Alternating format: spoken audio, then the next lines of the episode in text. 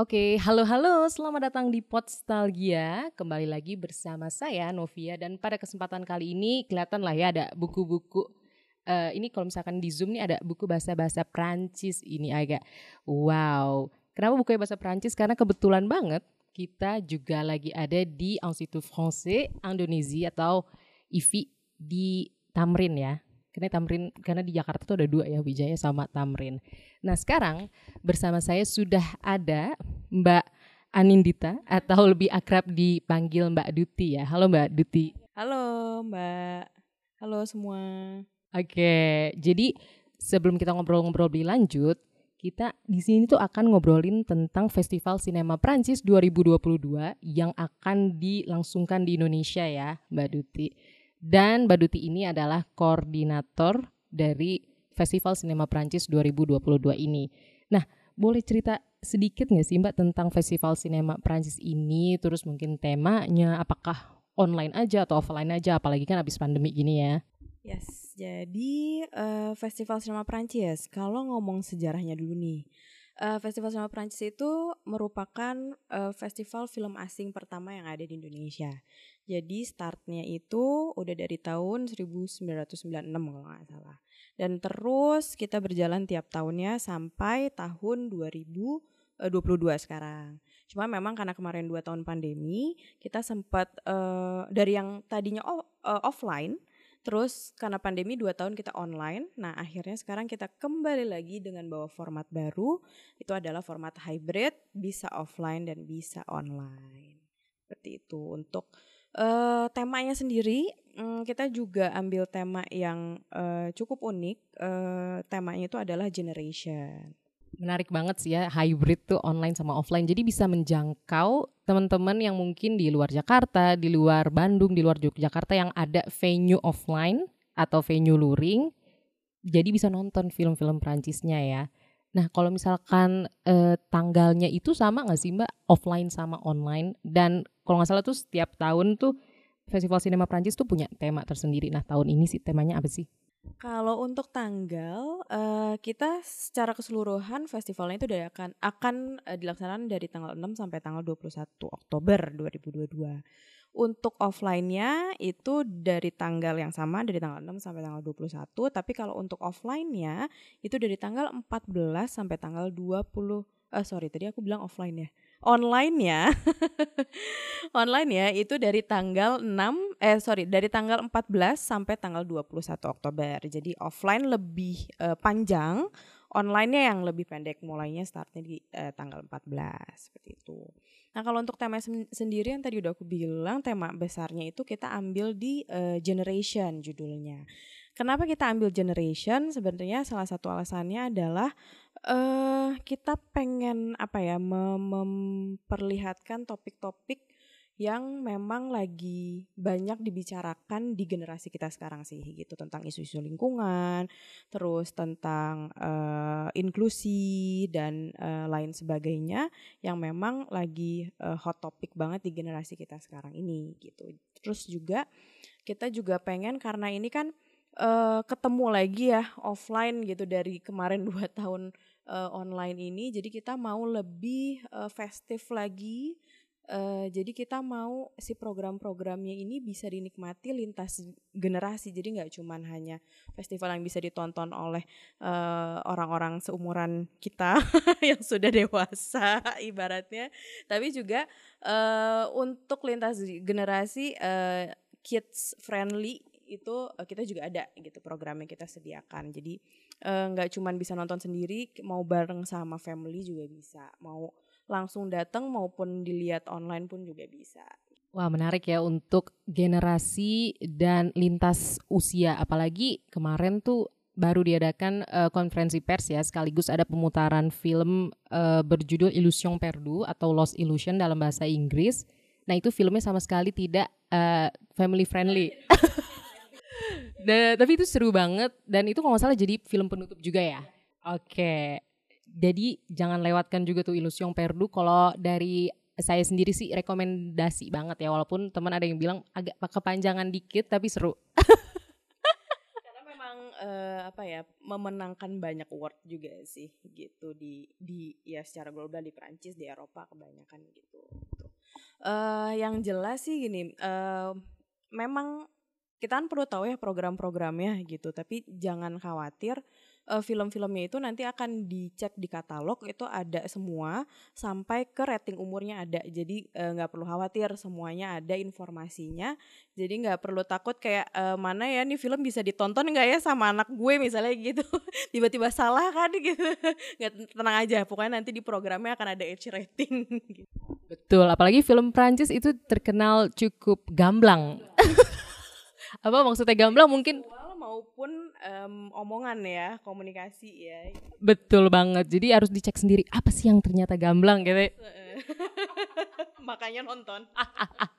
betul, betul banget. Nah, tapi itu kan aku ngomong Illusion Perdu udah bisa ngomong karena udah nonton. Tapi dari Mbak Duti sendiri mungkin ada rekomendasi film mungkin yang satu film yang bisa ditonton oleh semua. Terus satu mungkin ya hanya kalangan terbatas atau mungkin usianya ter udah di atas 21 tahun mungkin. Uh, sebenarnya uh, yang yang unik juga dari uh, eh, FSP tahun ini adalah biasanya kan kita memang menjagokan film-film fiksi gitu. Tapi untuk tahun ini memang untuk opening kita menjagokan film dokumenter nih gitu. Jadi uh, kita sengaja karena biar apa ya kita ingin membawakan uh, awareness juga tentang isu yang memang lagi um, apa ya yang lagi hot sekarang lah ya dengan isu lingkungan ini gitu pelestarian lingkungan dan dan uh, lain sebagainya. Itu uh, judulnya Animal. Jadi dia memang uh, dokumenter karya Cyril Dion. Uh, dia itu sudah pernah membuat dokumenter juga uh, judulnya Tomorrow. Nah ini uh, keduanya dia dan salah satu film uh, official selection di uh, Cannes Film Festival tahun 2021 gitu. Jadi uh, ceritanya tentang dua uh, remaja yang mereka, mereka tuh punya concern terhadap um, apa ya uh, ya terhadap lingkungan lah ya gitu. Jadi bagaimana perjalanan mereka untuk uh, bisa mengetahui solusi-solusi apa sih yang bisa kita bisa kita lakukan, bisa kita jalani supaya bisa menghindari kepunahan massal itu gitu. Tapi yang seru adalah ini dari kacamata dua anak remaja loh gitu. Yang yang which is uh, sebenarnya mereka pun concernnya ternyata udah cukup cukup serius juga gitu loh dan gimana mereka punya uh, perhatian besar terhadap lingkungan gitu makanya dari situ kita mau coba yuk kita bawa supaya bisa jadi uh, awareness juga uh, melalui uh, film itu sendiri gitu. jadi race awareness jadi unik ya judulnya animal terus tentang lingkungan dan bisa ditonton semua usia. Usia, betul. Wow, itu luar biasa banget ya. Jadi jangan dilewatkan ya itu film animal itu ya. Terus kalau misalkan yang uh, usianya ya bisa ditonton usia-usia agak dewasa. Dewasa sih sebenarnya nggak ada tuh agak dewasa. uh, hampir kebanyakan itu 17 plus sebenarnya ya. Karena um, satu ya udah pasti secara visual memang uh, harus ditonton di uh, atas 17 tahun. Sama ada lagi uh, sebenarnya film-film uh, yang secara uh, apa ya?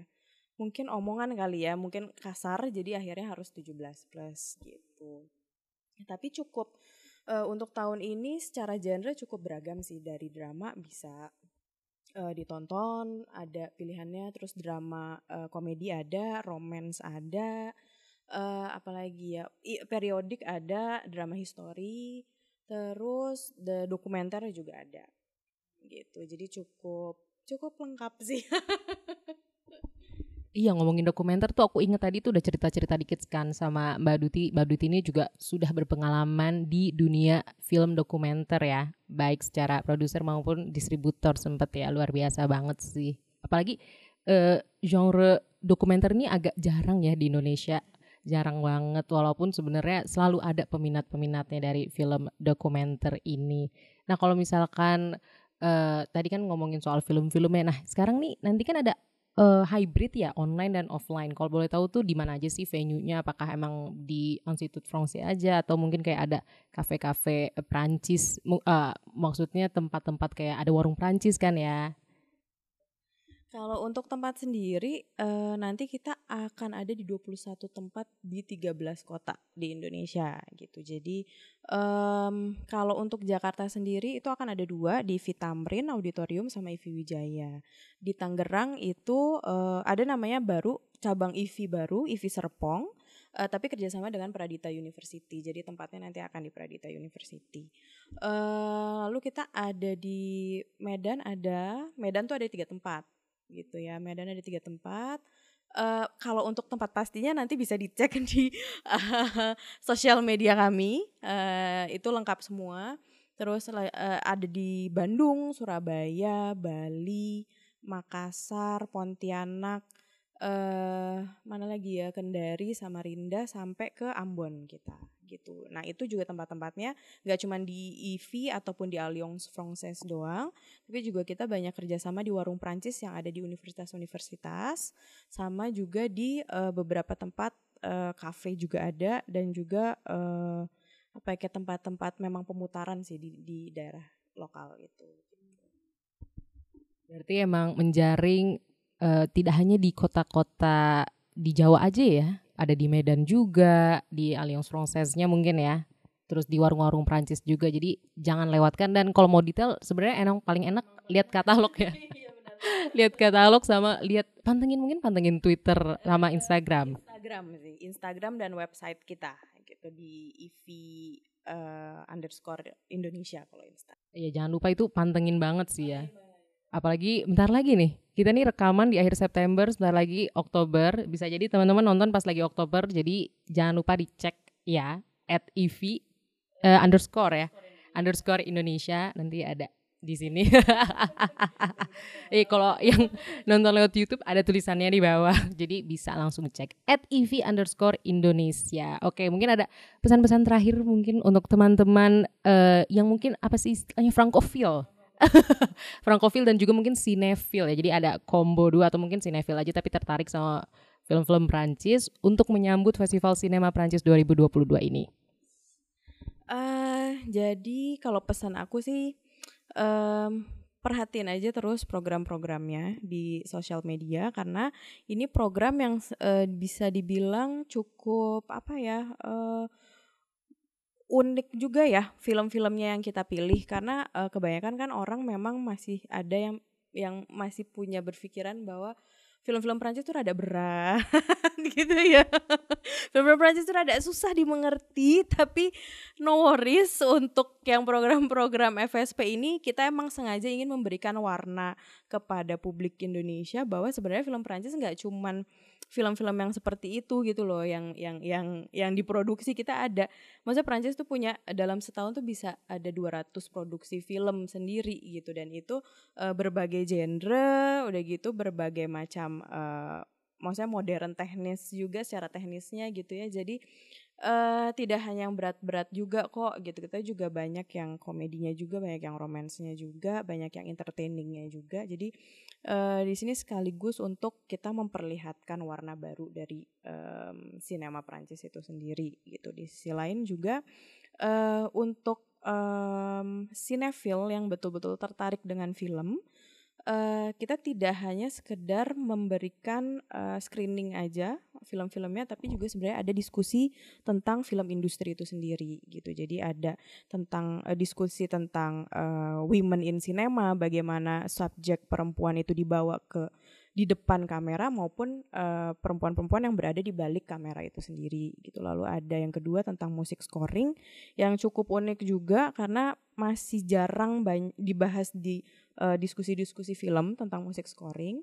Lalu juga ada um, tentang uh, dokumenter. Jadi tentang dunia dokumenter, uh, bagaimana film uh, dokumenter itu uh, industrinya seperti apa, challenge-nya, opportunity-nya seperti apa itu nanti juga akan ada. Sama juga akan ada uh, diskusi dan nonton film bareng tentang uh, membahas Jean Jean-Luc Godard yang yang nanti akan dibawakan oleh Mbak Novia juga gitu. Jadi uh, intinya adalah um, apa ya uh, nonton uh, non ya ya nonton dan uh, nikmatin FSP ini baik yang luring maupun yang daring karena programnya menarik di luar itu diskusi-diskusinya juga sangat menarik. Uh, untuk tahu lebih lengkapnya bisa dicek di Instagram bisa dicek di uh, website kami juga gitu. Kalau seandainya bingung bisa cari aja di internet misalnya di googling EV Festival Cinema Prancis 2022 itu nanti akan ada sih gitu sampai kecabut Betul banget. Apalagi ih eh, stigma film Prancis nggak bohong sih. Emang uh, berat ya. Nggak bohong. Walaupun tapi aku bisa bilang kemarin kemarin nonton Illusion Perdu itu nggak seberat itu sih. Karena apalagi ada naratornya itu unik banget sih. Jadi ya agak berat dikit sih tetap nggak bohong ya. Tetap Prancis-Prancisan gitu. Cuma masih sangat uh, asik untuk dinikmati. Mas Betul betul. Dan betul akan ada sesi diskusi juga ya tadi tentang perempuan di film terus scoring musik yang jarang banget di Indonesia tuh kayaknya masih jarang banget ya. Jadi jangan dilewatkan dan betul ada Jean-Luc Godard agak pressure ya buat saya. Karena mungkin saya tidak sinepil-sinepil amat cuma emang film Godard tuh sangat berpengaruh ya bagi industri film di dunia maupun eh, Prancis dan maupun dunia. Betul. Dan uh, tentu saja jangan lupa untuk follow serta ikuti uh, Festival Sinema Prancis di akun sosial media dari IVI Indonesia.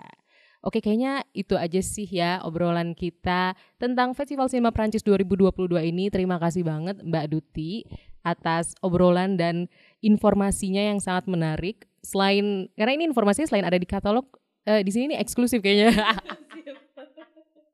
Jadi sekali lagi terima kasih Mbak Duti. Sama-sama, terima kasih. Jangan lewatkan Festival Sinema Prancis 2022 yang akan segera dilangsungkan pada tanggal 6 sampai 21 Oktober. Jangan lupa dicatat dan sampai jumpa.